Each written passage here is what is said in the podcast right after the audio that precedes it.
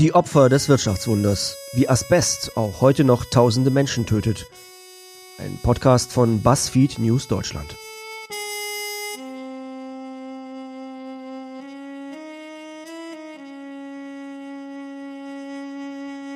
Kapitel 2 Der Kampf um die Fakten, wie Wissenschaftler seit Jahrzehnten um eine folgenschwere Asbesttheorie streiten.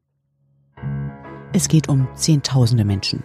Menschen, die unsere Häuser gebaut haben, unsere Turnhallen, die unsere Blumentöpfe, unsere Dachschindeln, Knöpfe und Telefone produziert haben. Mit Asbest. Asbest war überall. Mit Asbest wurde Deutschland aufgebaut. Nun sind diese Menschen krank. Weil sie über Jahrzehnte hinweg mit ihren Berufen mit Asbest in Kontakt gekommen sind, bis es 1993 verboten wurde. Noch heute kämpfen sie um Entschädigungen, oft ohne Erfolg. Jedes Jahr sterben bis heute mindestens 1650 Menschen an den Spätfolgen von Asbest. Und das sind nur die, deren Krankheit offiziell als Berufskrankheit anerkannt ist. Ihre Arbeit hat sie krank gemacht. Doch weit mehr als die Hälfte von denen, die anzeigen, dass die Arbeit mit Asbest sie krank gemacht hat, werden nicht anerkannt. Warum ist das so? Das wollen wir für BuzzFeed News Deutschland herausfinden. Und wir werden in dieser Folge auf eine Theorie stoßen, die uralt und bis heute umstritten ist. Und die mit dafür verantwortlich ist, dass weiterhin viele Asbestopfer ohne Entschädigung sterben. Es ist das Jahr 1898. In einer Londoner Asbestfabrik sterben kurz hintereinander zehn junge Arbeiter. Der britische Arzt Montague wird misstrauisch, untersucht die Arbeiter und sagt vor einer Entschädigungskammer für Berufskrankheiten aus. Und tatsächlich, er kann nachweisen, dass ein 35-jähriger Arbeiter an nichts anderem als an Asbestfasern gestorben sein konnte. Zum ersten Mal wird entschieden, Asbest hat eine Berufskrankheit verursacht. Zur gleichen Zeit gehen deutsche Firmen und Arbeiter bedenkenlos mit Asbest um. Erst die Nationalsozialisten schenken dem Thema mehr Beachtung. Untersuchungen belegen, was bisher nur vermutet wurde, Asbest fördert Lungenkrebs. Daraufhin führt Deutschland Mitte der 30er Jahre erstmals Lüftungssysteme an den Asbestarbeitsplätzen ein. Ein erster Schritt Richtung Arbeitsschutz. Zudem wird die Asbestose, die sogenannte Asbeststaublunge, als Berufskrankheit eingeführt.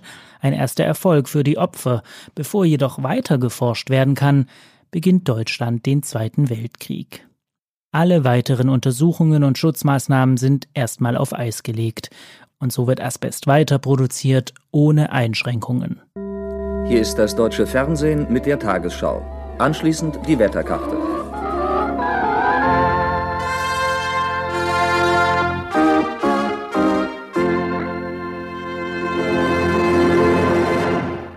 Guten Abend. Wir stehen nicht am Ende unserer Demokratie. Wir fangen erst richtig an. Ich bin ein Berliner.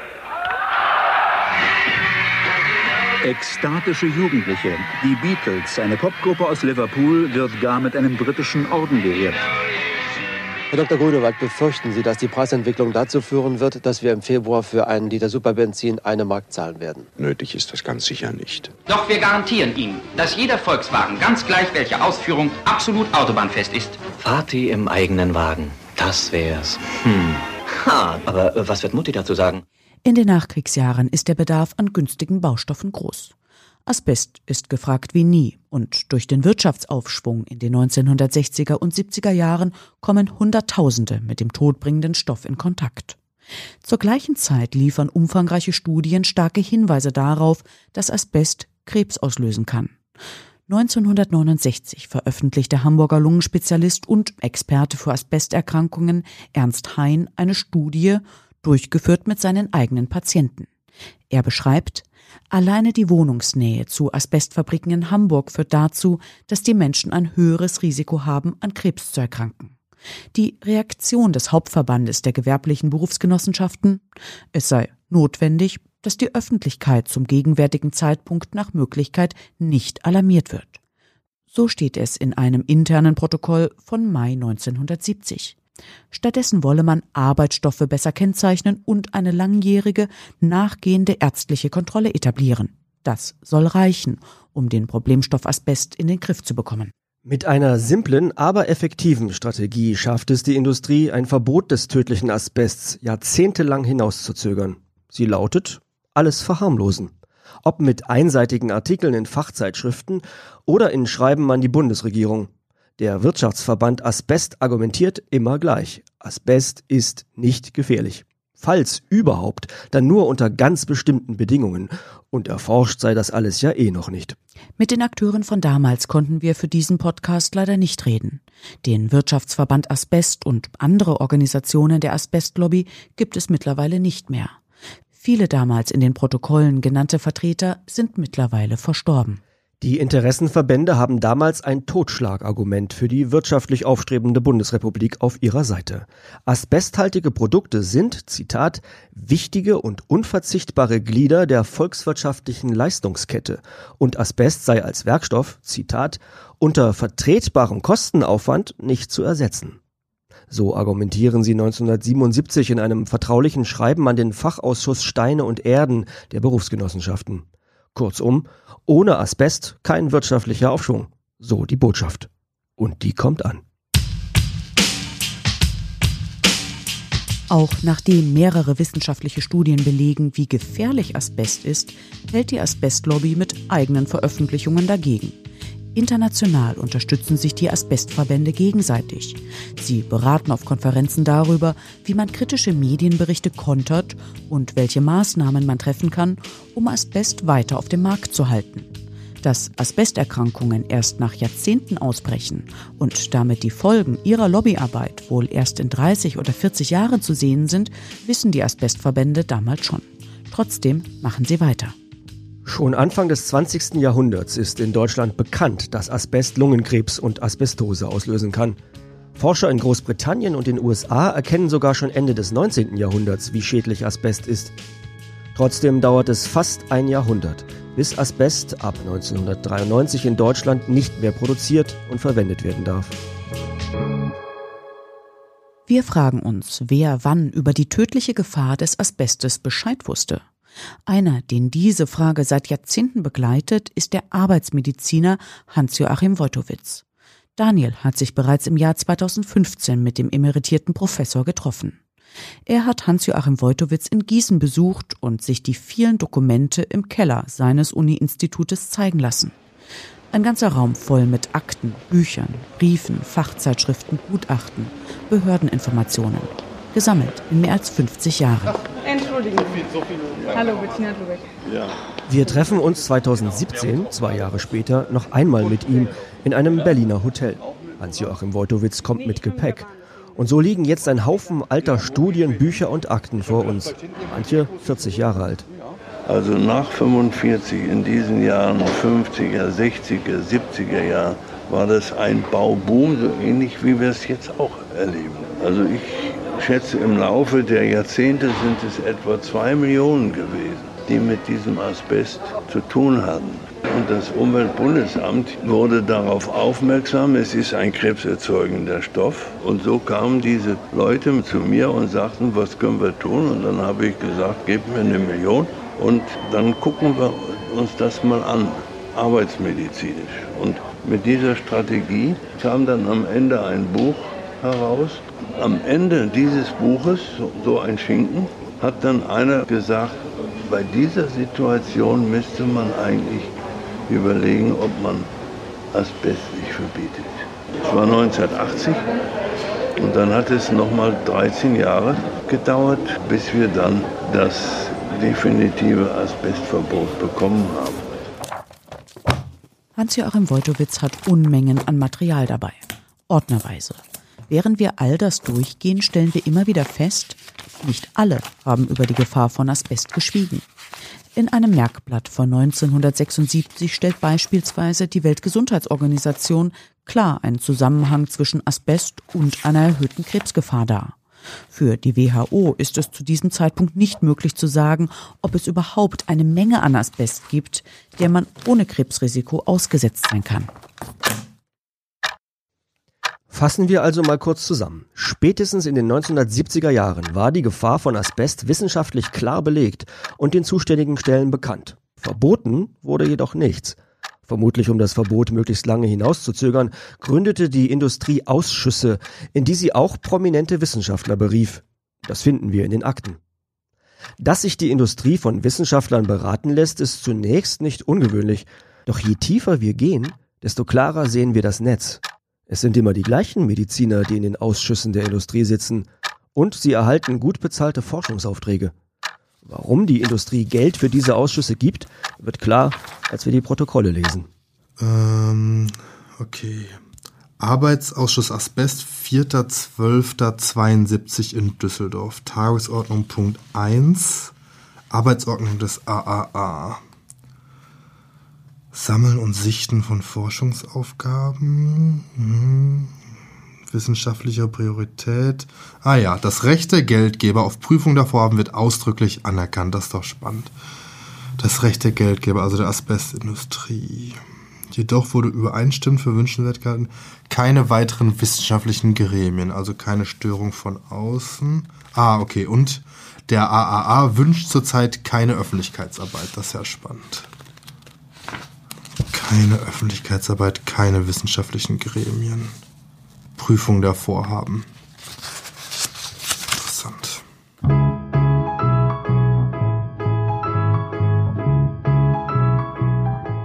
Studien, ja, aber keine Öffentlichkeit bitte. Und die Wirtschaftsverbände behalten sich ein Vetorecht vor. Daumen drauf. So steht es im Protokoll einer Sitzung des Arbeitsausschusses Asbest vom 4. Dezember 1972 in Düsseldorf. Wenn diese Ausschüsse überhaupt jemandem nutzten, dann nur der Industrie. Die Industrieausschüsse sind also nur Puppentheater. Wichtiger ist, was durch die Ausschüsse bewirkt wird, was hinter der Bühne passiert. Die beiden zentralen Figuren in diesem Teil der Geschichte sind der Arbeitsmediziner Helmut Valentin und der Pathologe Herbert Otto. Beide konnten wir für diesen Podcast nicht mehr befragen. Valentin ist vor gut zehn Jahren verstorben. Otto ist Mitte 90 und leidet an Demenz.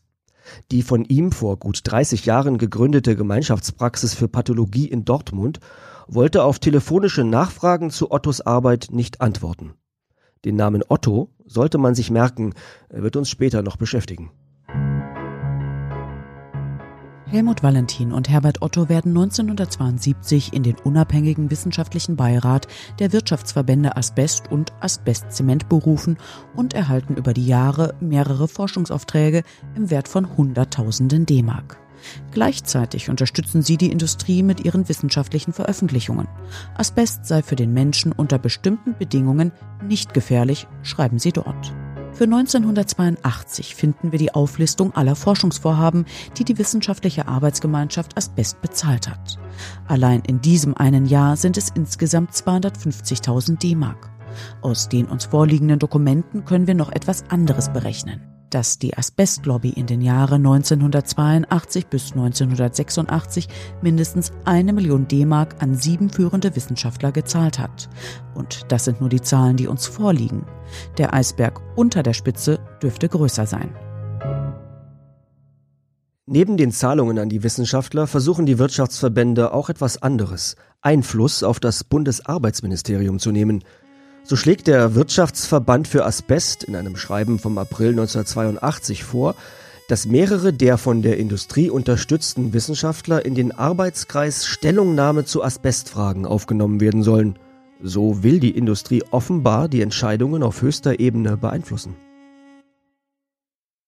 Die Industrie zögert das Verbot von Asbest hinaus. Geschädigte haben dafür einen eigenen Begriff geprägt. Sie nennen das die erste Schuld. Die Schuld daran, dass Hunderttausende Arbeiter weltweit mit diesem Material arbeiten mussten, ohne zu wissen, wie gefährlich es für sie ist. Erst jetzt schlägt das Problem wirklich auf. Erst sterben jedes Jahr Hunderte, dann Tausende Menschen. Danach, sagen die Betroffenen, lädt die Industrie ihre zweite Schuld auf sich. Jetzt bekämpfe sie die Entschädigung der kranken und sterbenden Arbeiter. Nicht nur sei die Industrie für die Krankheit verantwortlich, sie lasse die Arbeiter mit den Atemproblemen, mit dem Krebs, mit dem Tod auch noch allein. Okay, Institut für Arbeitsmedizin. Dann einmal klingeln. Wir sind zu Besuch bei Xaver Bauer, einem der renommiertesten Arbeitsmediziner Europas. Seit Jahrzehnten beschäftigt er sich mit Berufskrankheiten, war Lehrstuhlinhaber in Bochum und Hamburg Einer von Bauers Schwerpunkten ist Asbest. Hallo. Tag. Bettina Lübeck und Daniel Drepper, wir hatten einen Termin mit Herrn Bauer vereinbart. Wir sind zu ihm gefahren, weil wir mittlerweile viel darüber gelesen haben, wie schwer es für Betroffene zum Teil ist, entschädigt zu werden.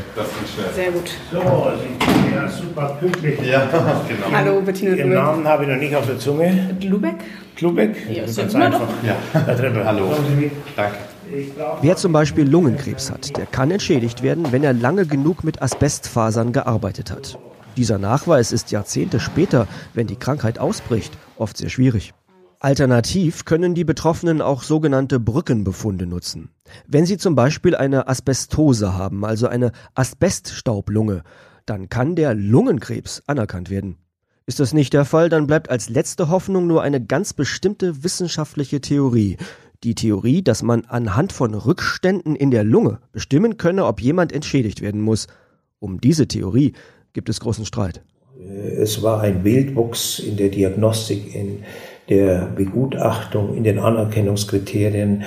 Wir haben vor ja, schon sieben, acht Jahren ist das hier äh, die erste Fassung äh, einer Leitlinie gemacht, die doch eine ganz gute Homogenisierung äh, zur Folge hatte. Wir streiten heute aber immer noch äh, ganz erheblich, weil nämlich die Leitlinie in ihrer Konsequenz häufig nicht berücksichtigt wird. Da heißt es äh, insbesondere bezüglich der in der Lunge oft untersuchten Lungenfasern, Asbestfasern, dass eine bestimmte Konzentration oder Menge von Asbestfasern vorhanden sein muss, um mit Wahrscheinlichkeit zu sagen, die Erkrankung ist durch Asbest verursacht.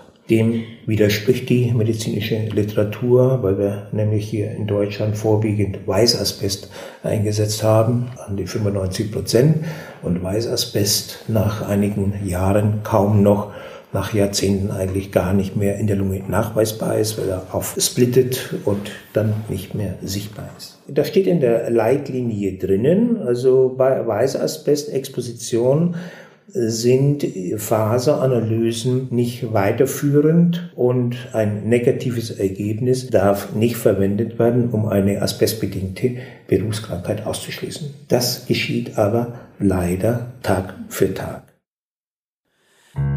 Ich wache auf und alles dreht sich, dreht sich, dreht sich nur um sich. Mir ist schwindelig, mein Atem schwingt leise, seine kurzen Kreise.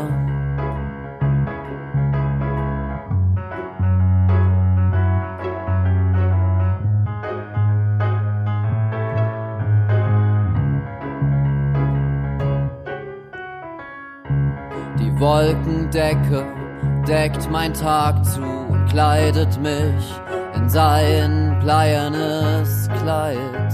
Seine Schleppe schleppt den Dreck des Tages in sein Gewebe ein. Ich bin die Prinzessin der Trostlosigkeit. Der Kaffee spiegelt mein Gesicht schwarz und zwischen seinen Zeilen steht wieder nichts. Es gibt unterschiedliche Arten von Asbesterkrankungen. Ein bestimmter Krebs, das Mesotheliom, kann quasi nur durch Asbest entstehen, ist relativ gut zu diagnostizieren und wird auch in Deutschland recht problemlos anerkannt. Das Mesotheliom wird in der Forschung daher als eine Art Richtwert genutzt. Schwieriger ist es dagegen, einen Lungenkrebs auf die Arbeit mit Asbest zurückzuführen. Schließlich kann der Lungenkrebs auch andere Ursachen haben, Rauchen zum Beispiel. Mehrere internationale Studien haben gezeigt, an Lungenkrebs erkranken etwa doppelt so viele mit Asbest arbeitende Menschen wie am Richtwertkrebs namens Mesotheliom. Wendet man diese Rechnung auf Deutschland an, zeigt sich Erstaunliches. Denn in Deutschland werden seit Jahren weit weniger Lungenkrebskranke entschädigt als Mesotheliomkranke. Wenn man den Studien folgt, müssten jedes Jahr mindestens 1000 Lungenkrebskranke zusätzlich entschädigt werden. Allein das würde die Berufsgenossenschaften jährlich mehr als 100 Millionen Euro kosten. Wie kann es sein, dass in Deutschland so wenige an Lungenkrebs erkrankte Asbestarbeiter entschädigt werden? Bis heute, beklagen Arbeitsmediziner wie Xaver Bauer und Hans-Joachim Wojtowitz, wird die Entschädigung von Asbestbetroffenen zum Teil davon abhängig gemacht, ob medizinische Gutachter in der Lunge Asbestrückstände finden oder nicht. Das sei ein riesiges Problem. Die dafür erstmals verwendete Asbestkörperchentheorie ist mittlerweile rund 50 Jahre alt und es gibt viele Studien, die der Asbestkörperchentheorie widersprechen. Denn erstens kann man Körperchen und Fasern oft erst nach dem Tod eines Menschen überprüfen. Zweitens funktioniert selbst das bei mehr als neun von zehn Betroffenen nicht. Experten kritisieren, dass Betroffene viel zu viele Körperchen oder Fasern in der Lunge vorweisen müssen, bevor sie entschädigt werden. Und sie verlangen, dass nicht allein diese Methode verwendet werden darf, um Betroffene abzulehnen. Der Dachverband der Berufsgenossenschaften verteidigt sein Vorgehen auf Nachfrage von uns. Gewebeproben würden nur genutzt, um zusätzliche Betroffene zu entschädigen, die ohne einen pathologischen Befund nicht ausreichend belegen können, dass sie für eine Entschädigung in Frage kommen. Allein 2017 seien so 68 zusätzliche Berufskrankheiten anerkannt worden. Die Arbeitsmediziner Xaver Bauer und Hans-Joachim Wojtowitz sehen das anders. Ihnen seien Fälle bekannt, in denen wegen zu weniger Rückstände in der Lunge eigentlich anzuerkennende Berufskrankheiten nicht anerkannt wurden. In Verfahren an Sozialgerichten würden sie dies immer wieder erleben. Auch die auf Asbestfälle spezialisierte Anwältin Miriam Battenstein bestätigt diese Einschätzung. Dem pathologischen Gutachten werde, Zitat, das letzte Wort erteilt. Das Thema beschäftigt längst nicht mehr nur deutsche Wissenschaftler, sondern die wichtigsten Arbeitsmediziner der Welt. 180 internationale Experten haben sich im Collegium Ramazzini zusammengeschlossen, darunter auch Xaver Bauer und Hans-Joachim Wojtowitz. Das Collegium Ramazzini befasst sich mit den wichtigsten arbeits- und umweltmedizinischen Problemen und hat es sich auch zur Aufgabe gemacht, die Asbestkörperchentheorie nun endgültig abzuschaffen. Philip Landrigan, Professor am Mount Sinai Krankenhaus in New York, ist Präsident des Collegium Ramazzini. Guten Morgen, Moment bitte. Hello, Daniel? Yeah, hi. Hi, this is Phil Landrigan. I totally forgot that you're speaking German. Small and badly. Yeah, I know. Now I remember that. Er erklärt uns am Telefon, warum es sinnlos ist, nach Jahrzehnten noch nach Asbestfasern im Körper eines kranken Menschen zu suchen. Fact that the most commonly used form of asbestos in the world today, accounting for more than 99% of the asbestos in the world today, die meistgenutzte Form des Asbests ist das sogenannte Chrysotil. Es wird auch Weißasbest genannt. Es macht weltweit fast 99 Prozent des verarbeiteten Asbests aus. Chrysotil hat die Eigenschaft, dass es nicht in der menschlichen Lunge bleibt. Wenn jemand Chrysotil einatmet, können zwei Dinge mit diesen Asbestfasern passieren, weil sie so klein sind. Entweder lösen sie sich im Lungengewebe auf. Oder wenn sie das nicht tun, bleiben sie auch nicht in der Lunge, sondern sie wandern an den Rand der Lunge zum sogenannten Brustfell. Sie können also gar nicht mehr in der Lunge gefunden werden. Die Versicherung besteht aber darauf, dass im Falle einer Erkrankung Asbestfasern in der Lunge gefunden und dokumentiert werden müssen. Das heißt, sie suchen nach etwas, das gar nicht da ist und auch nicht da sein kann. Und das Ergebnis ist dann, dass sie zu dem Arbeiter sagen, Entschuldigung, wir haben keinen Beweis dafür gefunden, dass Sie Asbest ausgesetzt waren. Entschädigung abgelehnt. Sorry, we have no evidence that you were exposed to asbestos. Uh, compensation denied. Die internationalen Wissenschaftler am Collegium Ramazzini sind halt selbst schon 70 oder 80 Jahre alt. Im Herbst 2015 haben sie einen letzten großen Versuch gestartet und eine Erklärung herausgegeben, warum mit der derzeit verwendeten Methode über Jahrzehnte weltweit Hunderttausende Menschen betrogen wurden. Es gibt verschiedene Arten von Asbest. Am häufigsten sind in Deutschland blaues und weißes Asbest. Blauasbest wurde zu drei Prozent in Deutschland genutzt und ist auch nach Jahrzehnten noch in der Lunge nachweisbar. 97 Prozent des in Deutschland verwendeten Asbestes hingegen ist Weißasbest. Viele Wissenschaftler sagen, dass Weißasbest ganz ähnliche Schäden verursacht wie Blauasbest. Doch von Weißasbest sei nach einigen Monaten nichts mehr in der Lunge zu finden, nach Jahrzehnten deshalb nichts mehr nachzuweisen. Das Collegium Ramazzini veröffentlicht nur ein bis zwei Artikel im Jahr.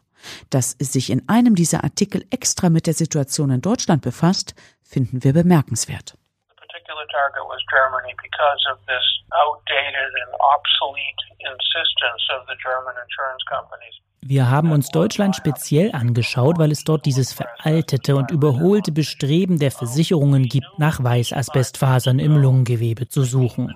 Wir wissen seit mindestens fünf, vielleicht sogar zehn Jahren, dass man Weißasbest im Lungengewebe von Asbestarbeitern gar nicht finden kann. Das heißt, dass jetzt seit zehn Jahren oder länger unzählige Arbeiter in Deutschland zu Unrecht keine Entschädigung bekommen haben.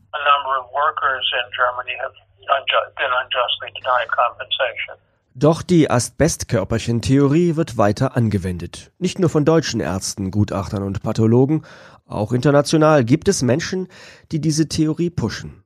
Einer dieser Menschen ist der US-amerikanische Professor Victor Rogli. Auch er hat viel Geld mit Asbest verdient, in den vergangenen Jahren mindestens sieben Millionen Dollar. Unter anderem in Autobremsen war über Jahre Asbest enthalten. Seit 1988 hilft Rogli dabei, die Klagen von Menschen abzuwenden, die glauben, deshalb erkrankt zu sein. Die betroffenen Firmen buchen Rogli, um ihn im Falle eines Rechtsstreites auf ihrer Seite zu haben. Sie überweisen ihm dafür ein sogenanntes Retainer Fee, einen Vorschuss. Das wissen wir aus dem Protokoll einer Gerichtsverhandlung in den USA. Im August 2016 in New Brunswick, New Jersey, sagte Rogley unter Eid über seine Beratertätigkeit für die Bremsen- und Autoindustrie aus.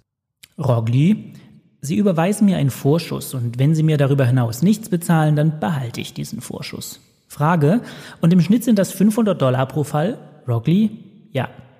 Frage, und Sie haben etwa 13.000 Vorschüsse akzeptiert, ist das richtig? Rogley, ja, etwas mehr noch. Frage, das sind insgesamt 6,5 bis 7 Millionen Dollar nur durch diese Vorschüsse, richtig? Rockley? Ja. Victor Rockley schreibt uns auf Anfrage, er erinnere sich nicht genau an die Gerichtsverhandlung in New Brunswick, mehr als die Hälfte dieser Vorschüsse habe er jedoch von klagenden Betroffenen erhalten. Rogli schreibt, er strebe stets danach, die wissenschaftlich richtigen Antworten zu geben und ändere seine Meinung nicht, egal ob Unternehmen oder Betroffene ihn bezahlen. In seinen E-Mails an uns sowie in einer seiner Stellungnahmen vor Gericht, die uns zugespielt wurde, verweist Rogli fast ausschließlich auf eigene Veröffentlichungen. In diesen Veröffentlichungen schreibt er, es gebe keine Belege dafür, dass das so häufig verwendete kurze Weißasbest wirklich Asbestose und Lungenkrebs verursachen würde. Zahlreiche Forscher widersprechen Rogli, darunter die deutschen Asbestexperten Xaver Bauer und Hans-Joachim Wojtowitz. Manche Veröffentlichungen meinen, Rogli habe wissenschaftliche Erkenntnisse unterschlagen und falsch dargestellt. Laut Bauer und Wojtowitz kann er nur wegen dieser Manipulationen behaupten, dass Menschen, die mit Weißasbest gearbeitet haben, nicht entschädigt werden müssen. Wir haben Rogli damit konfrontiert, aber er antwortete lediglich, dies sei falsch. Rogli ist ein spannender Fall, weil er als Wissenschaftler auf die medizinische Begutachtung von Menschen auf der ganzen Welt Einfluss genommen hat. Es ist 2014 im Februar in Finnland. Hier treffen sich vier Tage lang einige der wichtigsten Asbestexperten der Welt. Sie sollen die Regeln für die medizinische Begutachtung von Asbest überarbeiten. Unter ihnen auch Viktor Rogli. Auch seine Beiträge beeinflussen hier die zukünftige Diagnose von Asbestkrankheiten.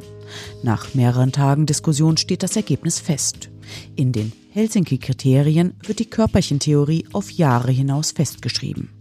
Für die Betroffenen ist das ein erneuter Rückschlag. Denn auch wegen Rogli werden Gutachter nun weiterhin nach Asbestkörperchen suchen, die sie kaum finden können. Und offenbar auch deswegen den Betroffenen eine Entschädigung verweigern. Die Einflussnahme auf die Asbestforschung hat Tradition.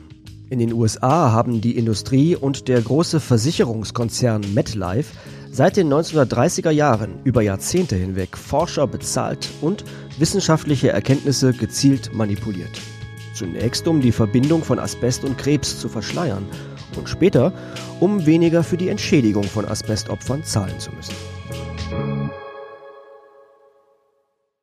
Eine extrem umstrittene Theorie. Deutsche und internationale Mediziner, die ihre Forschung jahrelang von der Asbestlobby finanzieren lassen. Und ein US-amerikanischer Professor, der Millionen von der Industrie bekommt. Wie unabhängig sind Arbeitsmediziner, Pathologen, Gutachter? Diese Frage stellt sich, Denn Menschen, die wegen Asbest entschädigt werden wollen, müssen von einem medizinischen Gutachter untersucht werden. Dieser medizinische Gutachter entscheidet dann, ob der Betroffene tatsächlich wegen seiner Arbeit mit Asbest krank geworden ist. Wie wir im Laufe unserer Reise herausfinden, ist das Thema Gutachter in der Arbeitsmedizin eine große Baustelle. Beim Asbest gibt es jedoch nochmal ein ganz besonderes Problem, das deutsche Mesotheliomregister.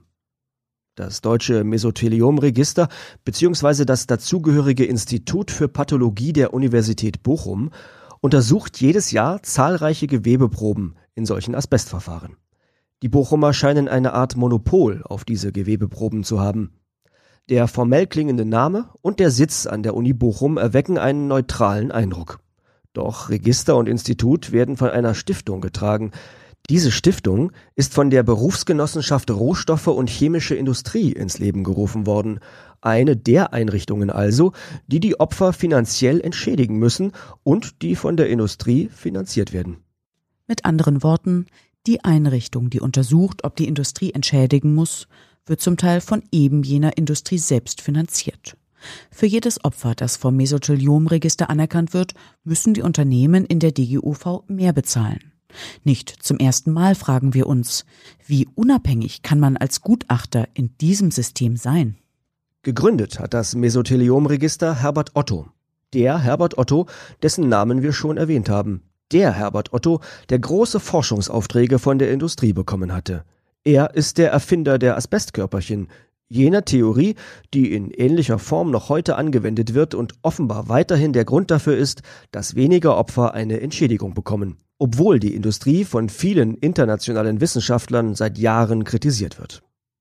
Wir fragen bei Andrea Tannapfel nach, die das damals von Herbert Otto gegründete deutsche Mesotheliomregister heute leitet.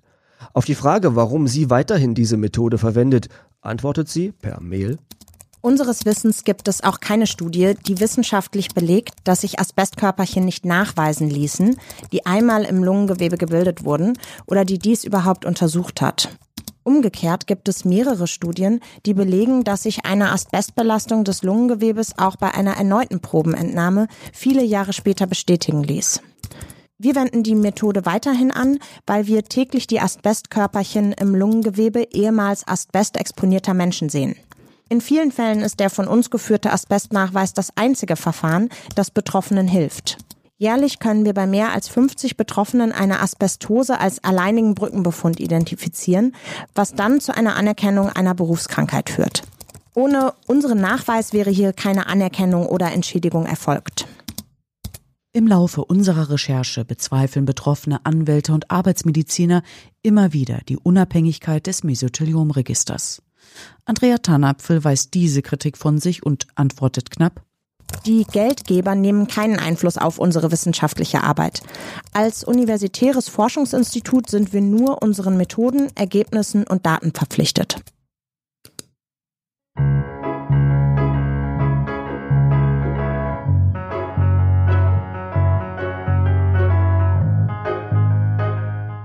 Wie das deutsche Mesotheliomregister werden auch andere Gutachter für ihre Nähe zu den Berufsgenossenschaften und der Industrie kritisiert.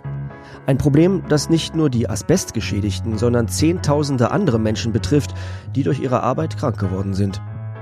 Die Berufsgenossenschaften sind der größte Auftraggeber für diese medizinischen Gutachten.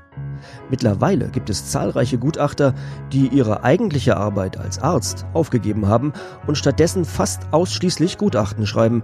Es gibt Anwaltskanzleien, die im Internet offen vor einer Reihe von Instituten warnen. Es soll sogar Gutachter geben, bei denen fast 100 Prozent ihrer Gutachten zu einer Ablehnung durch die Berufsgenossenschaften führen. Diese Gutachter empfehlen also so gut wie nie eine Entschädigung für Betroffene. Das bestätigen mehrere regelmäßig mit solchen Gutachten befasste Personen gegenüber BuzzFeed News. Sind die Gutachter also das Nadelöhr? Dieser Frage gehen wir in der nächsten Folge nach und machen uns auf die Suche nach denen, die mit den Asbestkranken ihr Geld verdienen.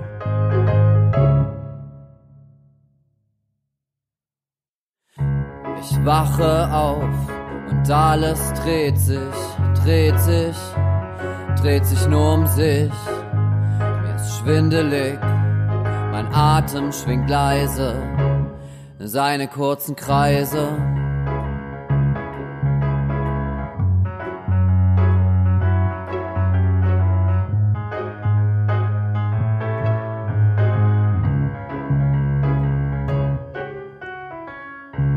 Die Wolkendecke deckt mein Tag zu und kleidet mich in sein bleiernes Kleid. Seine Schleppe schleppt den Dreck des Tages in sein Gewebe ein. Ich bin die Prinzessin der Trostlosigkeit. Der Kaffee spiegelt mein Gesicht schwarz zwischen seinen Zeilen steht wieder nichts.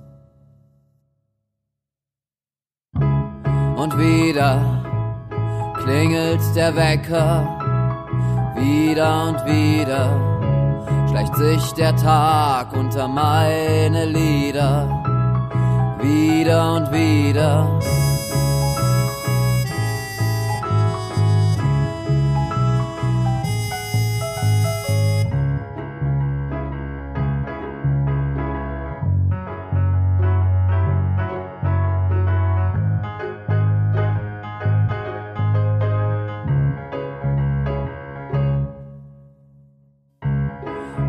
Täglich will das Tagwerk getan sein, doch die Freude liegt verschütt unter Tage.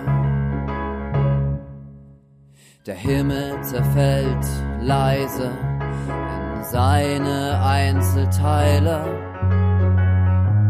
Im Mosaik der Lichtfetzen auf den Straßen trage ich den Tag mit mir nach Haus und träge, trägt mich die Karawane meines Atems in die Nacht. Ich bin die Heldin, die man vergaß.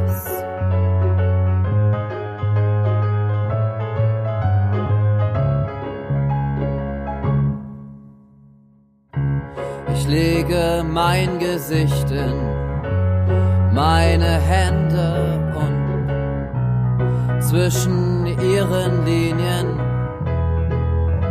steht wieder nichts.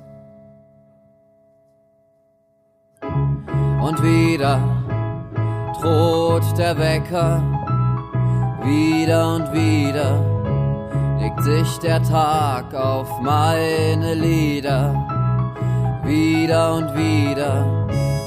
Droht der Wecker, wieder und wieder. Legt sich der Tag auf meine Lieder, wieder und wieder klingelt der Wecker, wieder und wieder. Schlecht sich der Tag unter meine Lieder wieder und wieder, wieder und wieder, wieder und wieder, wieder und wieder, nichts.